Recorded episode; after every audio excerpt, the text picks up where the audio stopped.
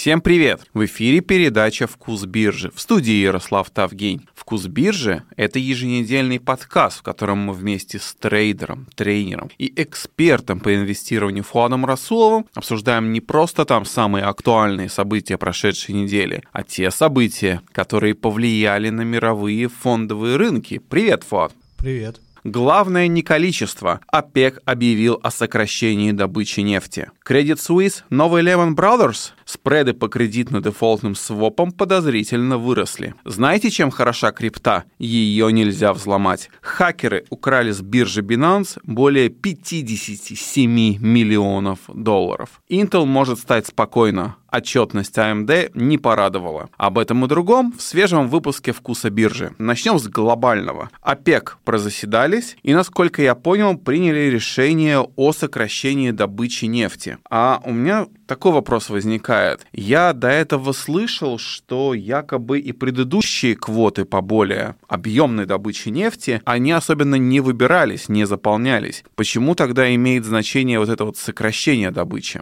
Э, ну, я сначала исправлю оговорку. Не 57 миллионов, а 570. Ты в 10 раз преуменьшил э, количество украденных токенов, объем.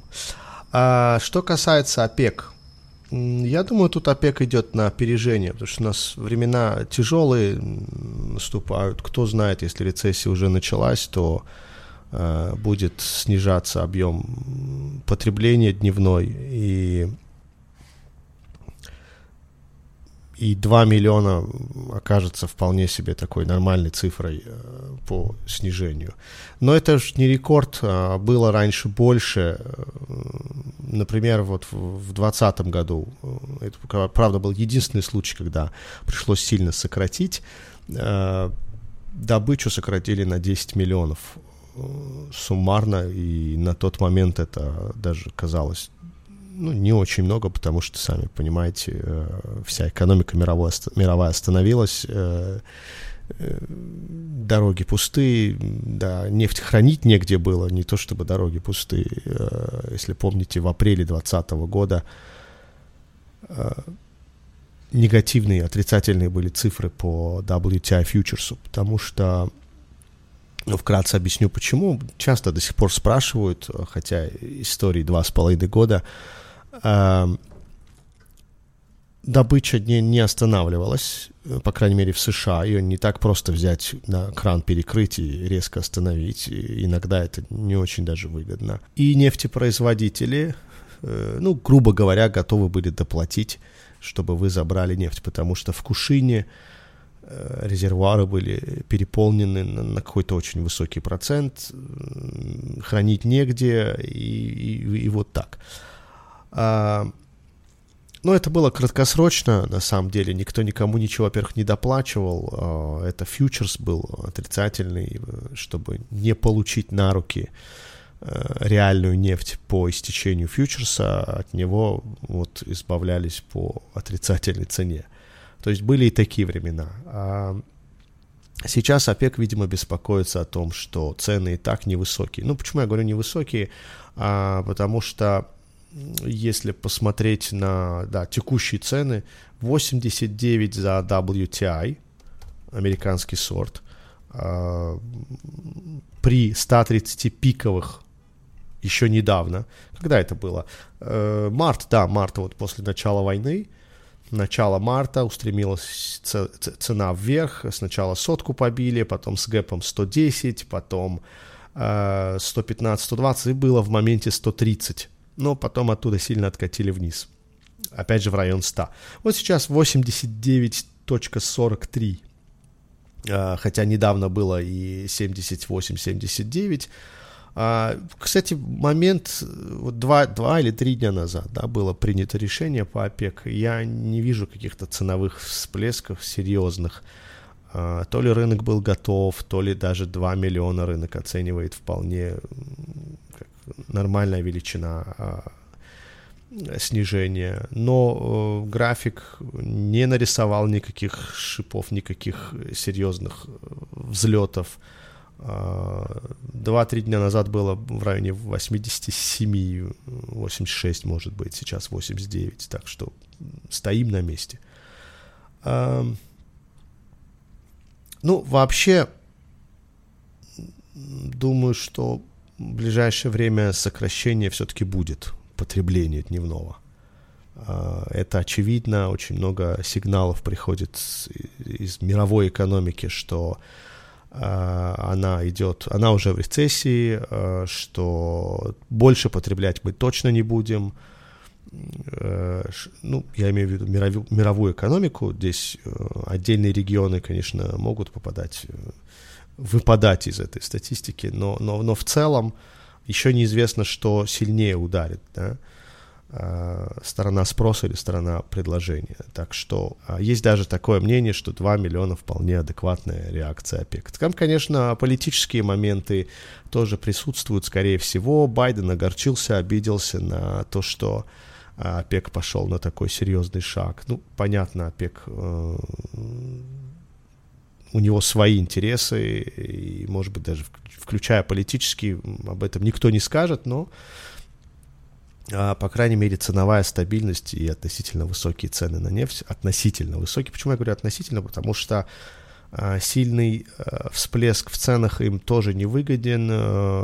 Включаются в процесс добычи другие страны, которые изначально находились вне добычи, не были производителями, и тогда долгосрочно ОПЕК теряет долю на рынке, да, как производителя. Поэтому ОПЕК выгодна цена высокая, но не сильно, не космически высокая. Но я думаю, что 89 долларов за баррель э, устроит. Э, не всех, но ОПЕК устроит. И вот они как раз берегут, э, стоят у этой линии. Что еще можно сказать? Рынок вообще фьючерсов на нефть э, достаточно спокоен для последнего времени. Во-первых, ценовые уровни далеки от рекордов. Ну, 130 и, и, и 80, да, недели две назад было. Э, все-таки это большая разница. И даже опустились куда-то там в район э, до военных. Нет, не, не опустились, упали ниже. Сейчас мы ровно на той отметке, э, где мы были э, за пару дней до войны а вообще падали ниже до военных уровней. А, это неудивительно, я бы сказал. На первый взгляд кажется удивительным, но на самом деле, учитывая, что мировая экономика остывает, наверное, это неудивительно.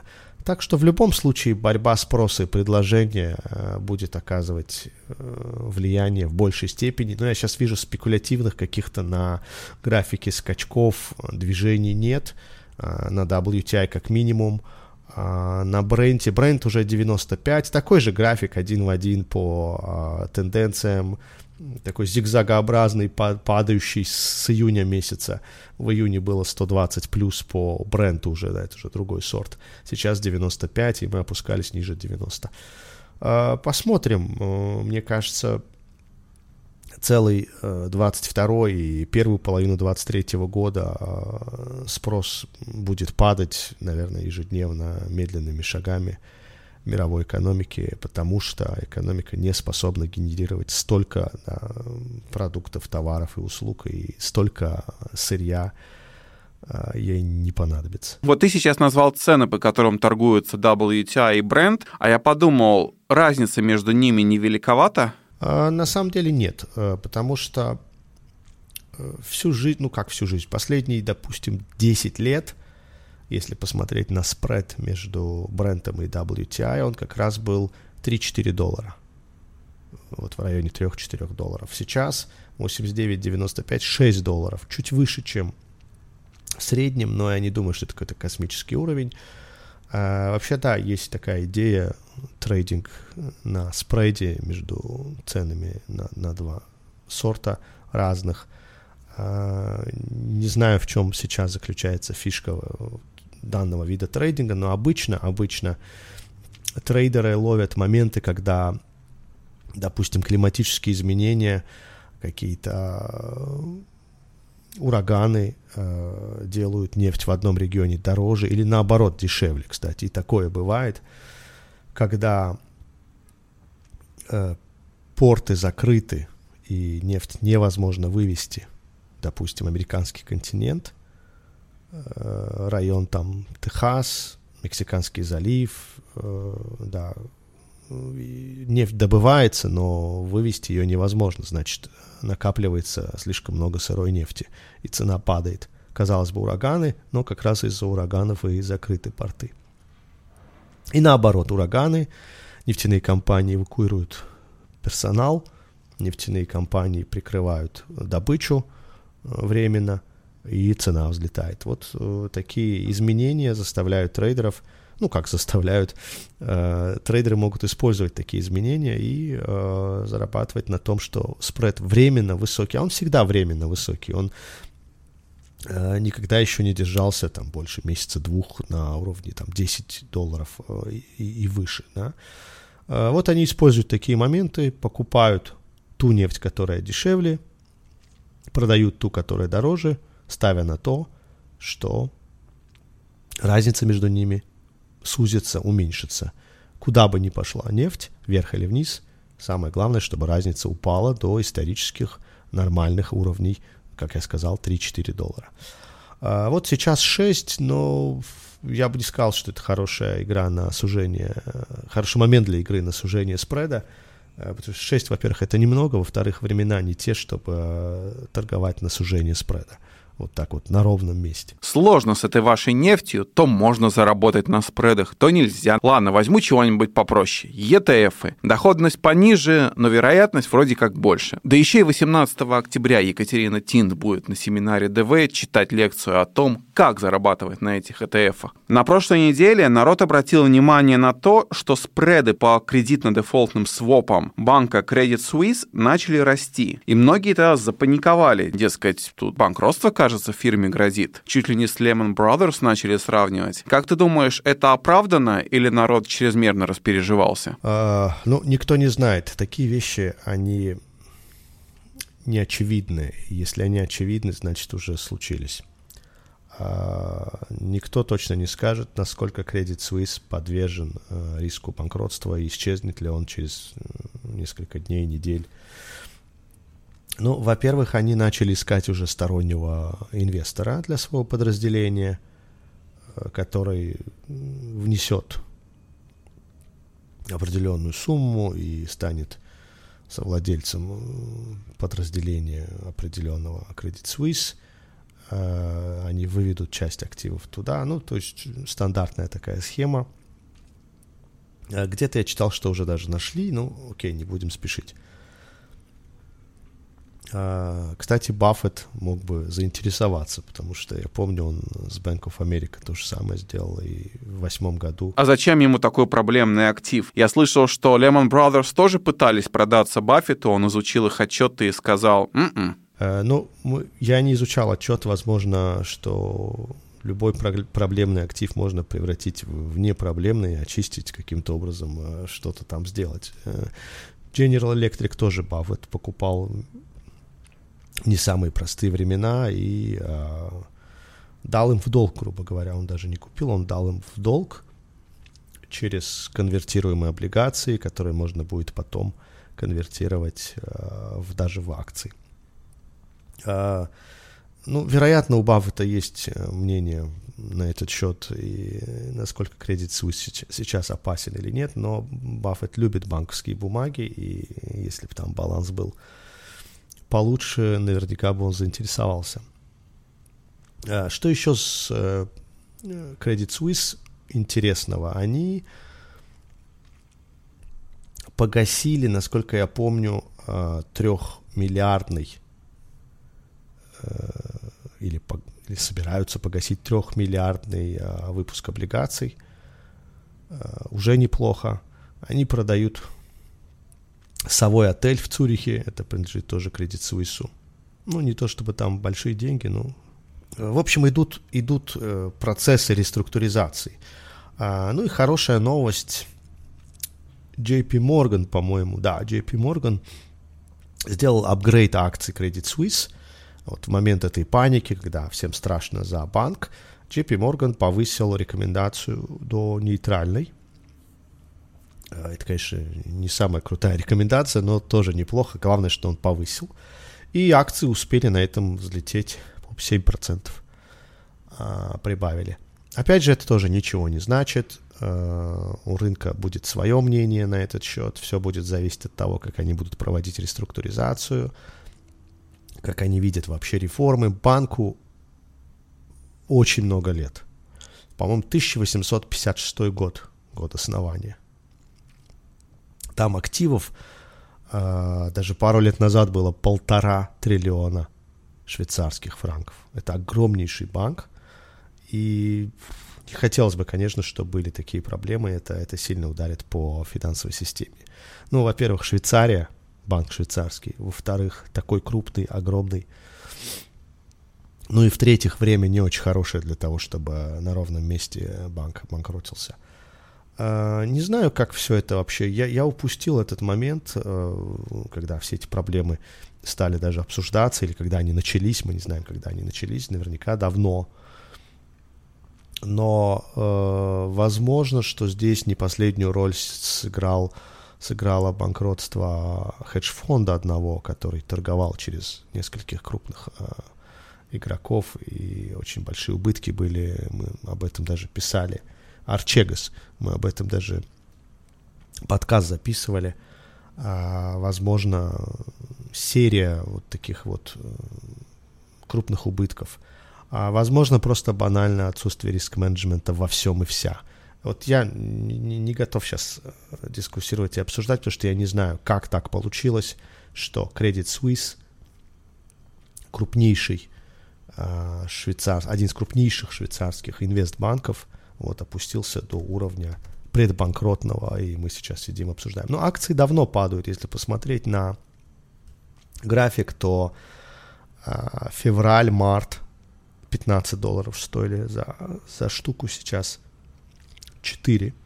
А вообще бумаги на пиках своих стоили 30 долларов за акцию. Это было в 2013-2014 э, году. Потом пошла серия обвального падения, видимо, связанная с э, долговым кризисом в еврозоне. 15-16 сильно упали. А потом несколько лет такого бокового движения, как обычно, вверх-вниз, вверх-вниз, и вот а, не считая ковид, с 15 долларов. С тех пор мы падаем, да, если не считать ковид, то за все эти годы, долгие годы, серьезное падение э, замечено с э, пика бума фондового рынка, когда у нас был пик всего и вся от NFT-шек до э, акций. И вот 4,29. Э, что я могу сказать? Капитализация банка 11 миллиардов. То есть весь банк стоит 11 миллиардов, у него а, убыток за прошлый год 3,6 миллиардов, продают они почти на 10 миллиардов, ну, то есть зарабатывают, да, оборота. Вот. Но выжить из этого ничего не могут. Profit margin минус 37%. А, опять же, неизвестно, просто неизвестно, это такая лотерея, выживет банк или нет, а, найдут они стороннего покупателя или нет – э, инвестора, я бы сказал, который вольет какую-то сумму и э, избавит от э, долгов. Будут ли помогать спасать этот банк на уровне правительств, тоже неизвестно, пока я таких новостей не читал, может были. В общем, печально на самом деле, очень печально, а особенно если учитывать, что это банк швейцарский. Э, посмотрим, чем закончится Надеюсь, надеюсь, если это один единственный банк, а не целая а, индустрия, как в 2008 году, то как-то чем-то помочь ему можно будет. Конечно, такой социализм получается всем помогать, но а, если это повлечет за собой а, прикрытие э, свопов, лимитов, если это повлечет за собой проблемы на Уолл-стрит в виде недоверия банков друг к другу, да, какую-то цепную реакцию – то лучше уж э, спасать. А, ну, надеюсь, найдется инвестор, а, закроют какие-то выпуски облигаций, избегут дефолта, ну и дальше будут работать как средненький банк э, без особых успехов. Давай к еще одной печальной новости перейдем, а я в этот раз скажу правильно. С биржи Binance украли токенов на сумму, внимание, 570 в 10 раз больше, чем 57 миллионов долларов. Вот видишь, Фуат, а ты говоришь, на крипте нельзя заработать. А, да, получается, что хакеры неплохо так зарабатывают на этой крипте уже который хак, я не знаю, десятки их или сотни, или мы только узнаем о крупных, скорее всего, так и есть. До нас доходит новость только о крупных э, кражах. Ну, если уже NFT воруют, да, спокойненько. Мы, конечно, не говорим о том, что взломали блокчейн, мы не говорим о том, что взломали биткоин, да, блокчейн. А, нет. Но опять же, какая разница? Какая разница? Индустрия же, криптоиндустрия в финансовом смысле это не только э, блокчейн биткоина и возможность взломать этот блокчейн. То есть да, нет, да, если смогли, плохо, не смогли, хорошо. Это же масса всяких бриджей соединяющие, это вот в данном случае украли токены биржи Binance через сторонний бридж. Ну, эта система так работает, инфраструктура так работает, и если она уязвима, если ее можно ломать вот так вот легко каждый день, то извините, вы неправильную замену даже при всех Credit Suisse, при всех проблемах в э, классической финансовой системе, консервативной, той, той самой, о которой, в которой мы живем уже десятки, сотни лет. А такая система альтернативная, крипто финансовая система, ну, точно не нужна. А, потому что все важнейшие достижения, которые э, криптофанаты называли достижениями, они вот в пух и прах просто сломлена даже структура или фундаментальная сущность, я бы сказал. А, ну, например, э, начнем с той же безопасности. Это безопасно, говорили они, а эту индустрию можно сделать намного безопаснее, чем обычную финансовую, да, ту, ту текущую назовем, текущую. Нет ведь, не удалось э, хакают, ломают, сбои, задержки, все это вполне нормально. И это еще объемы не те. Э, финансовая система не перестроилась на крипто и не работают все мировые деньги через крипто э, инфраструктуру. Это мизер, мизер каких-то, какие-то мизерные переводы да, на фоне всего. А, и тем не менее. А дальше скорость. Ну, не все так хорошо, опять же. Эм, тут можно долго рассказывать и об успехах, и о неудачах, но опять же, э, то, о чем нам говорили в самом начале, ну, этого не случилось. Э, что еще у нас было? Косты, издержки, ну, тоже можно поспорить, э, хотя газ физ, наверное, о чем-то говорит.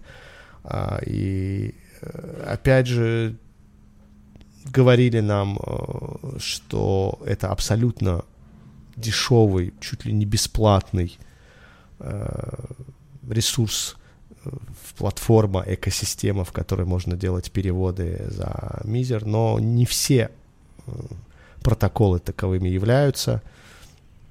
Не всегда это так дешево, быстро и удобно. Но это не самое главное на самом деле. Э, самое главное то, что эта система ну, никак не встраивается в финансовую систему, мировую и монетарную политику. Ну, об этом мы много раз говорили, опустим. А, так вот, я ни разу не удивлен. Э, объем опять огромный. Как так? Зашли хакеры через бридж, украли деньги, куда вы смотрели. А, просто с этим надо смириться. Просто тот воздух, который был вот в, в, вкачан в криптоиндустрию, как э, в нечто волшебное, просто прекрасное, а этот воздух надо выкачать и э, просто понимать, что применяться будет крипто, крипта как, как, как криптовалюта и индустрия как экосистема не везде, э, не везде она подходит. Там, где даже подходит, как видите, не получилось. Ну вот посмотрите на объемы. NFT. Как ты думаешь, насколько упал оборот NFT от пиков? 20, 30, 40, 50 процентов. 97. На 97 процентов мы, мы просто потеряли интерес к NFT. И слава богу. Потому что я, я не понимаю, зачем нужны обезьянки. Я не понимаю, для чего нам нужны эти пингвины, свинюшки, нарисованные на, э, на нарисованные, да, э, какими-то фрилансерами, которые подрабатывают на Файвере. Я не знаю, для чего люди балдели от этих э, дурацких картинок. Просто какие-то нелепые картинки. Коих тысяч, какие тысячи, миллионы. В одной серии только 10 тысяч обычно, да? там, не знаю, э, смешные свинюшки, да, серия называется, там, 10 тысяч свинюшек э, зеленого, красного, желтого, разных цветов, с очками, с разными прибамбасами. Вот зачем это нужно? Я, я же не знаю, я даже представить не могу. Вот есть молодой человек или девушка, который смотрит эту серию картинок, свинюшек, и говорит, вот, вот эта вот зеленая свинюшка мне больше нравится. Заходит с кошелька, платит сколько-то эфиров, 3, 5, 10, не знаю, э, и приобретает эту свинюшку. И говорит, что она уникальная, потому что больше ни у кого такой нет. Окей, я соглашусь, что ровно такой свинюшки на блокчейне ни у кого больше нет, скриншоты не считаются. Но ведь ничто, а, никто не мешает кому-либо точно такую же свинюшку нарисовать, похожую такую, или заскриншотить свинюшку и снова ее запустить на блокчейн, на OpenSea.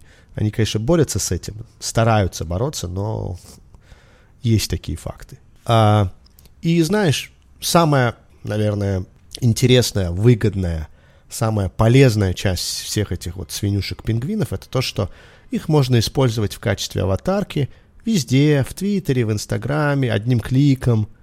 Представляешь, да, огромная индустрия работала, люди рисовали, а, другие платили миллионы, миллиарды суммарно были потрачены на каких-то свинюшек, и в итоге мы получаем функционал, да, юзабилити, полезность в виде того, что можно кстати, Инстаграм недавно запустил тоже NFT, а, ну, не площадку, а синхронизировал возможность использовать их а, там в качестве аватарки, по-моему, даже покупать, продавать. А, у меня вопрос к Цукербергу, а не поздно ли ты это сделал? Оборот на 97% по NFT упал, а он только сейчас, буквально неделю назад, запускает площадку или там какую-то синхронизированную платформу внутри Инстаграм. Ну, чувак, ну, ну просто уже не смешно. Когда ты запустил метавселенную, а, я точно так же, помнишь, мы записывали, говорил, что какой-то мертворожденный проект непонятный. Что это, как, что ты будешь делать с этой метавселенной, сам не знаешь. В пинг-понг он играет с коллегой и называет это будущим. А, то есть понятно, что функционал должен быть более полезным, более расширенным, более востребованным. Не просто аватарки. Ну, мне хорошо и с аватаркой, где моя фотография, а не свинюшки какой-то. У меня в Инстаграме, наверное, человека два есть, у которых на аватарках а, вот такие вот, как я подозреваю, NFT-шки, хотя не знаю, куплены были они ими а, как NFT-шки или нет, я тоже могу заскрить. Ну, надеюсь, что да, надеюсь, что да. Ну, и толку, вот, вот что? Просто у меня один вопрос, очень простой, тупой. И что дальше? Это красиво, или это технологично, или это что? Так что, повторюсь, пока человечество Э, индустрия не будет использовать эти NFT-шки и крипту как таковую а, в более широком, полезном, нужном, а, в таком функциональном, не придумывать, а, как бы это использовать, не, не за уши натягивать полезность и использовать, потому что, ну что, есть уже крипта, давайте, вот смотрите, можно NFT-шки в качестве аватарок использовать. Нет, именно востребованность. Вот как в бизнесе, в капитализме бывает. Ты находишь проблему, находишь ей решение, нужды людей, да, ну, допустим, в таком-то регионе, очень утрирую образно, в таком-то регионе там не хватает питьевой воды. Э, э, закупил огромный трейлер, завез питьевую воду, продал, грубо говоря, заработал денег а в другом регионе не хватает, наоборот, э, там, не знаю, фисташек. В том регионе, где ты продал воду, купил фисташки, завез другой. А, или технологическое решение какое-то нашел. Ну, грубо говоря, пока не будет такого решения, не идеологического какого-то вызова левацкого, ой, давайте избавимся от банков, а именно нахождение ниши, в которой была э, да, нужда, надобность, а, и заполнение этого гэпа, этого пробела целой технологией, целой платформой, целой экосистемы или просто каким-нибудь э, разовым токеном, который выполняет ту или иную функцию.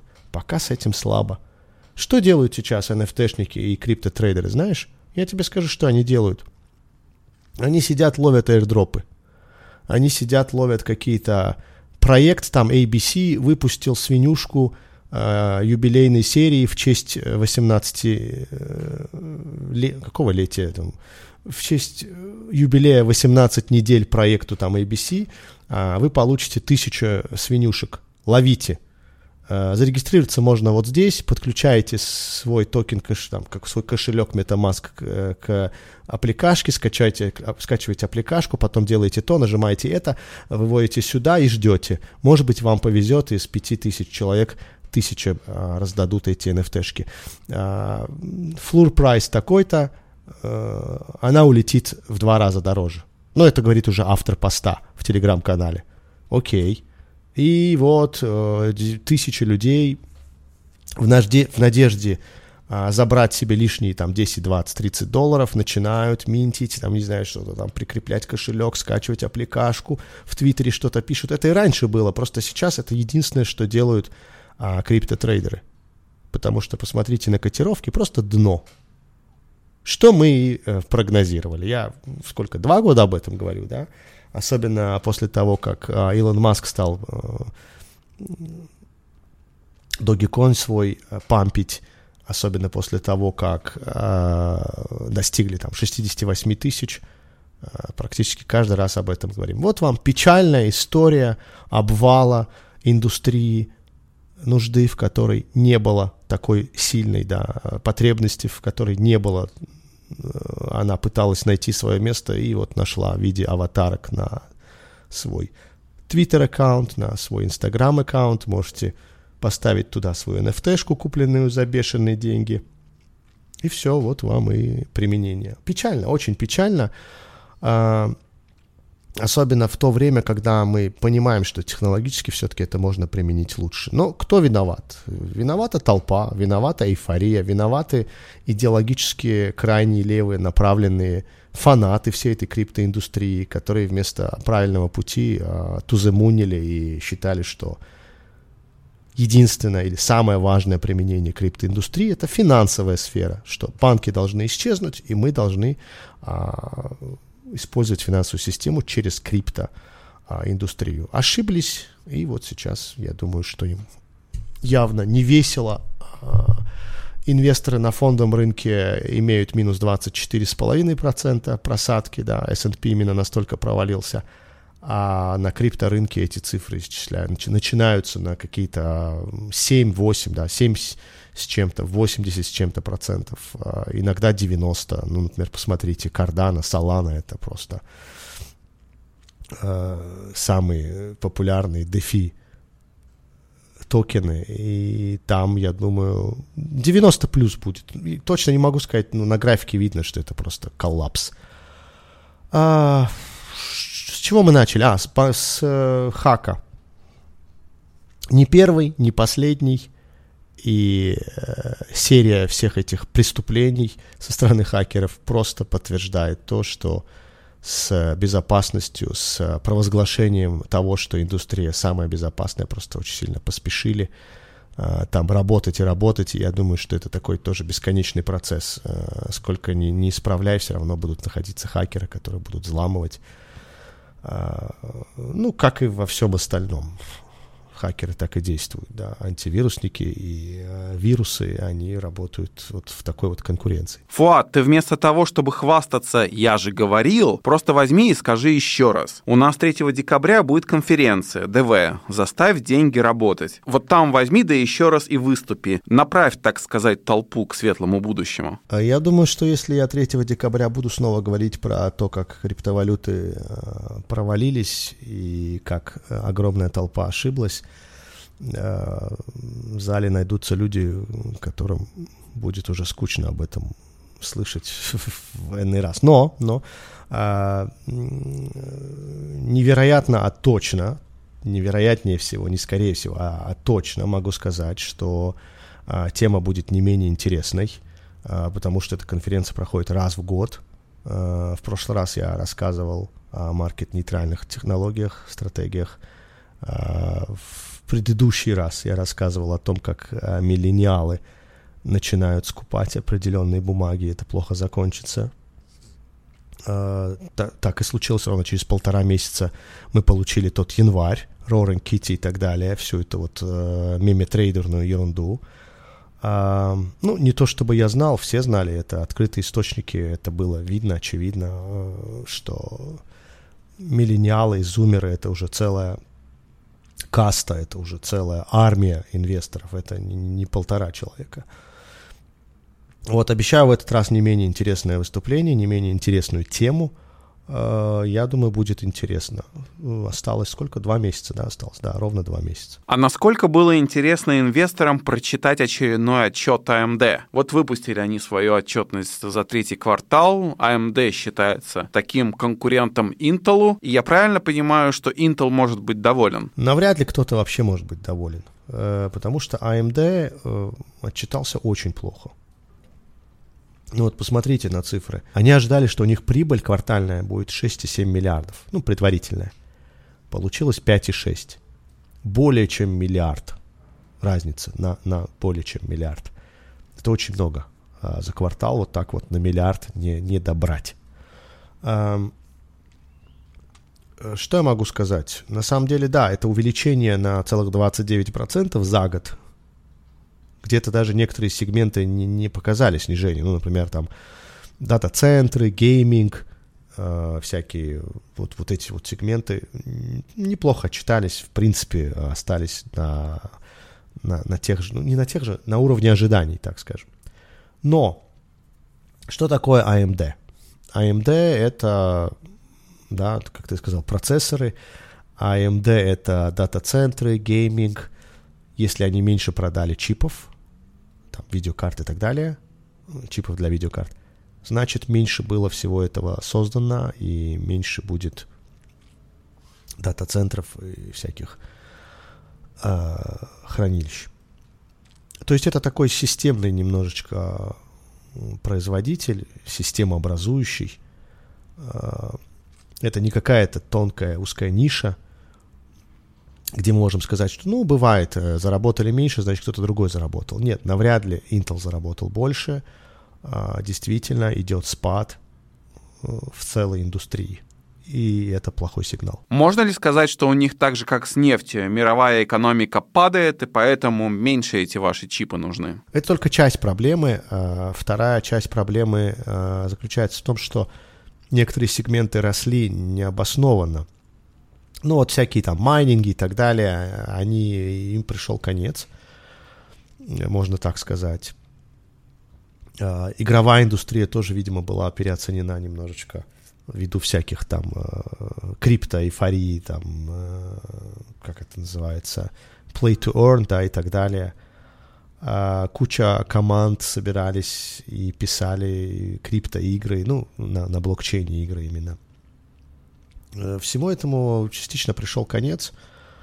Э, это одна часть проблемы. Вторая часть проблемы действительно, да, экономика падает, сокращаются бюджеты, сокращаются даже просто спрос потребительский сокращается на компьютеры, ноутбуки. У меня нет цифр, но, скорее всего, этот процесс идет. И, конечно же, AMD в первую очередь пострадал. Но а, я не думаю, что тут очень плохие цифры. А, я сейчас смотрю отчетность и мультипликаторы. В принципе, 15% с каждого чипа они забирают. А, P-ratio и forward P плюс-минус нормальный. Но другое дело, что AMD одна из самых волатильных бумаг. Посмотрите, она была 160 долларов в конце 2021 года, и сейчас она 63 на примаркете. 100 долларов потеряла в стоимости бумаги. Или, если в процентах, она потеряла 60 процентов. На этом мы заканчиваем очередной выпуск «Вкуса биржи». В студии Ярослав Тавгень и трейдер, тренер и эксперт по инвестированию Фуат Расулов. Мы говорили о... А, впрочем, зачем пересказывать то, о чем вы говорили? Просто перемотайте подкаст и послушайте. А заодно подписывайтесь на нас на подкастных платформах, на таких, как, например, Apple Podcast, Simplecast, Spotify, Player FM, Google Podcasts и многие другие. Слушайте, ставьте нам оценки, пишите обратную связь, связь. Мы всем рады. Спасибо. Спасибо, удачи на рынках. А, главное, не болейте. А, голос у меня был сегодня не очень, а, потому что после вот ангины. Желаю вам всем удачного тренда и, возможно, увидимся на конференции 3 декабря.